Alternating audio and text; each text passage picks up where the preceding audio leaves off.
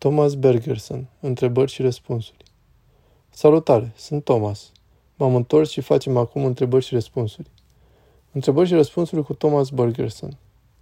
400 de întrebări, totuși, haideți, a trebuit să le reduc la 10 sau 12. Le am pe toate aici pe telefon într-un notepad foarte avansat de pe iPhone. Așadar vreau să încep cu una care a tot revenit. Mulți dintre voi vor să știe de unde mi-au inspirație. Și aceasta este o super întrebare – Asta întreb și eu de obicei pe alți compozitori, pe alți artiști, care mă interesează pentru că, sincer, nici eu nu știu de unde vine. Pur și simplu vine de undeva, cred.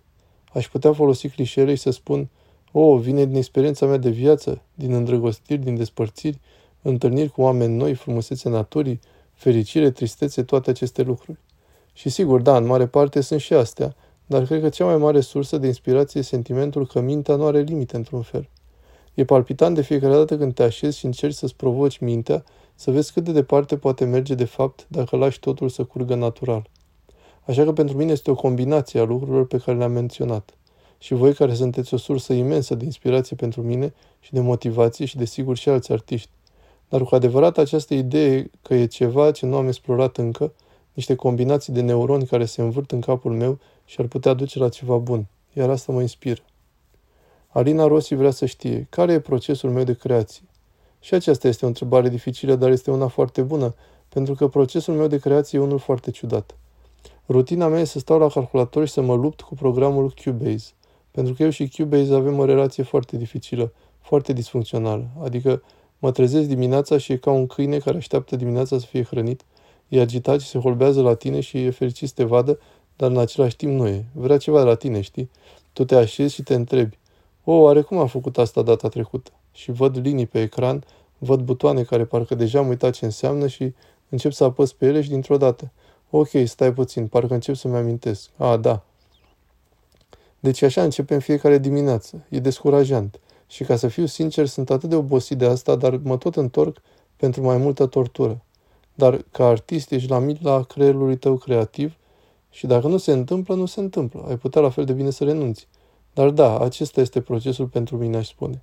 Dincolo de asta, odată ce ai intrat în procesul de compoziție propriu-zis, este mai ușor, zic eu. Pur și simplu mă detașez și nici măcar nu mă gândesc la ceea ce fac. Merge la sine cumva, fără mâncare, fără apă, fără pauze, fără telefoane. Cred că asta e cheia. Ben Teriac întreabă. Cum ai găsit sau cum găsești noi abordări ale muzicii și cum eviți să te blochezi în aceeași cutie? E bine, nu există o cutie cu adevărat. Această cutie este doar ceva ce noi creăm. S-ar putea să sune clișeic, dar este de fapt adevărat. Știi, întreaga lume este aleatorie, sau cel puțin mie mi se pare foarte aleatorie, și putem pune toate aceste lucruri frumoase împreună în orice fel dorim. Așa că deja de aici știi că nu ești limitat. Practic poți lua orice, orice lucru muzical, orice voce, orice sunet. Le poți pune la oaltă, le poți amesteca și de cele mai multe ori, să recunoaștem, va suna destul de groaznic, dar din când în când apare ceva care are sens și pare într-un fel sau altul util. Și e acel mic lucru și poți să-l păstrezi undeva pe un hard drive sau în minte, cred că asta e cheia. Și continuați să stocați toate aceste idei, indiferent ce vă vine în minte, pentru că s-ar putea să sune ca... Cred că toată lumea a avut acest sentiment în care asculți o piesă muzicală odată și această piesă nu te emoționează deloc. Și apoi câteva luni mai târziu, un an sau doi sau zece mai târziu, asculți aceeași piesă muzicală și spui – Stai puțin, e grozavă. Sau, de ce nu am descoperit asta? Cum n-am auzit asta prima dată când am ascultat-o? Cred că așa se întâmplă cu toate ideile pe care le ai. Atunci când stai și încerci să compui sau încerci să desenezi ceva sau să cânți sau orice altceva faci, s-ar putea să ți se pară greșit pe moment, dar s-ar putea să fie de fapt foarte bun. Deci cred că așa gândești în afara cutiei. Nu te limitezi la cutia în care gândești, ci salvezi tot ceea ce faci. Iar la un moment dat te întorci la tot ceea ce ai salvat și încerci să-i găsești locul în ceea ce faci atunci. Abigail Morgan vrea să știe care este piesa mea muzicală preferată și ce compozitor mă inspiră. Vreau să spun că mi este foarte greu să aleg pentru că sunt atât de mulți compozitori incredibili, așa multe piese muzicale incredibile care au fost scrise. Dar una care cel puțin rezonează foarte mult cu mine este Concertul pentru vioara lui Samuel Barber, mișcarea a doua. Are ceva magic. Veronica Todorova spune, Câteodată folosești corul bulgar în muzica ta. Cum ai descoperit acest lucru? Da, așa e și iubesc corul bulgar, iubesc poporul și cultura bulgară. E incredibil acest cor, acest sunet unic. Prima dată când l-am auzit am zis, wow, ce e asta, parcă e din altă lume. Și mi s-a părut o nebunie că nu-l descoperisem înainte, pentru că eram destul de în vârstă, aveam, cred că peste 20 de ani, când l-am descoperit. Și îmi ziceam, de ce nu mi-a spus nimeni despre asta? Este așa de frumos. Cum de nu am ascultat asta când eram mai tânăr? Și m-a făcut să realizez cât de multe comori muzicale există în lume și că nu sunt apreciate de atât de mulți oameni pe cât ar trebui, pentru că pur și simplu nu sunt cunoscute. Știți, se pare că în această lume tot ce este promovat, tot ceea ce se vinde și se promovează agresiv, noi asta consumăm. Și e păcat pentru că eu cred că unele dintre cele mai frumoase lucruri există în izolare completă față de lume, neștiute de restul lumii, ca o piatră prețioasă în interiorul muntelui care încă nu a fost extrasă. O altă întrebare pusă de mulți oameni a fost, ei bine, vor să mă vadă lucrând în studioul meu și făcând toate lucrurile pe care le fac. Eu folosesc programul Cubase și mi-e frică de Cubase, mi-e foarte frică. Avem o relație groaznică eu și Cubase, o harababură bipolară disfuncțională. Și stau acolo și ne certăm o vreme ca un cuplu căsătorit de mult timp, cred. Dar până la urmă îmi iubesc instrumentele, iubesc Cubase și îmi place ceea ce fac, așa că fac lucrurile să meargă până la urmă. Cred că asta faci când te confrunți cu astfel de provocare. Fernando Laguno spune, sunt fan de 12 ani. Wow, 12 ani? E o nebunie, incredibil. Mulțumesc foarte mult. Mulțumesc, mulțumesc. Mulțumesc tuturor celor care mă susțin și mă urmăresc. Mă inspirați și mă motivați în fiecare zi.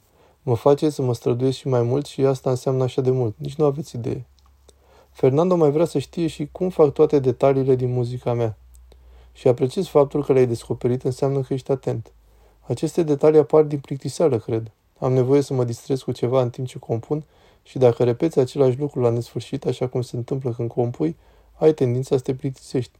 Așa că adaug toate aceste elemente pentru a menține entuziasmul când compun. Și de asemenea, modul cum funcționează aceste lucruri este că scrii muzică, dar de multe ori, așa cum am spus înainte, ai idei despre care nu realizezi atunci dacă sunt idei bune, pentru că nu ești în starea de spirit potrivită sau poate doar nu recunoști potențialul lor. Așa că eu salvez tot ce fac și le pun deoparte și apoi, ori de câte ori am ceva care mă duce puțin mai departe în compoziție, las acea idee să mă conducă și apoi revin la ideile pe care le-am salvat deja și încerc să le îmbin ca într-un fel de puzzle, de joc mental, o provocare pentru creier. Iar acest lucru adaugă în mod inevitabil multă culoare, multă complexitate, multe elemente interesante în momentul în care devine o piesă matematică, ceea ce îmi place foarte mult să fac și cred că e o parte naturală a procesului pentru mine. Carla Radova vrea să știe când voi avea un concert în Ucraina. Abia de curând mi-am dat seama că sunt atât de mulți oameni în Ucraina, în Belarus, în Rusia, care mi-apreciază muzica și cred că voi da răspunsul în limba rusă, corect? Traducere din rusă. Salutare tuturor! Acum, în principiu, nu știu dacă am atât de mulți fani în Ucraina și Rusia și de aceea, dar asta ar fi foarte, foarte tare, cred. Îmi place foarte mult cultura ucraineană și rusă, oamenii, mâncarea, borșul și sper să putem face un concert acolo în curând. Caleb Jablonski vrea să știe care a fost cea mai mare complexitate atunci când am scris Humanity. Cea mai mare complexitate cu ce mă lupt cel mai mult de fiecare dată când fac ceva este să rămân concentrat, să nu mă las distras de oamenii din jur, de telefoane care sună, de zgomote puternice, televizoare, toate astea. Trebuie să fiu în acest spațiu izolat și nu doar pentru o jumătate de zi necesară pentru a finaliza un gând, ci continuu, lungi și luni de zile, fără soare, fără oameni, fără prieteni, fără familie, fără mâncare, fără apă.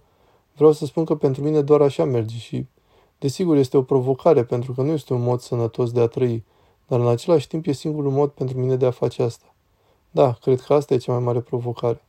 Restul e doar să punem totul cap la cap într-un mod care să aibă sens și care să fie fidel formatului, stilului și temei și ideii și conceptului întregii serii.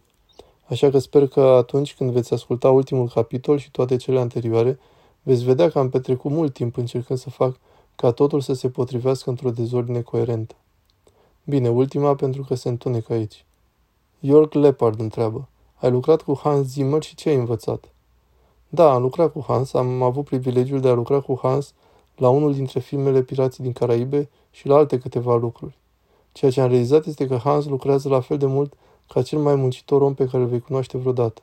Și când toată lumea era plecată, când toți își terminaseră munca pe acea zi, Hans încă lucra și era 3, 4, 5 dimineața. Și o făcea pentru că trebuie, trebuie să o scoți la capăt, nu există altă opțiune. Asta îți arată de ce este nevoie pentru a deveni cineva care să fie cu adevărat în vârful meseriei lor. Și asta m-a inspirat și de atunci muncesc din greu și am muncit la fel și înainte. Nu am lenevici, nu le nevezi nici acum, chiar dacă ar putea părea că fac asta. Mă întorc imediat la muncă.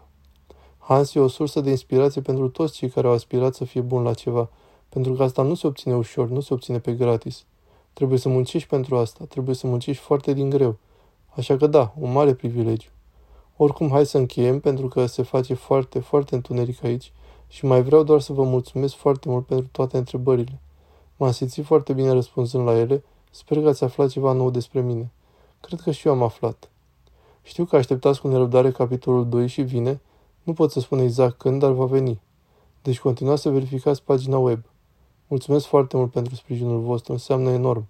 Numai bine!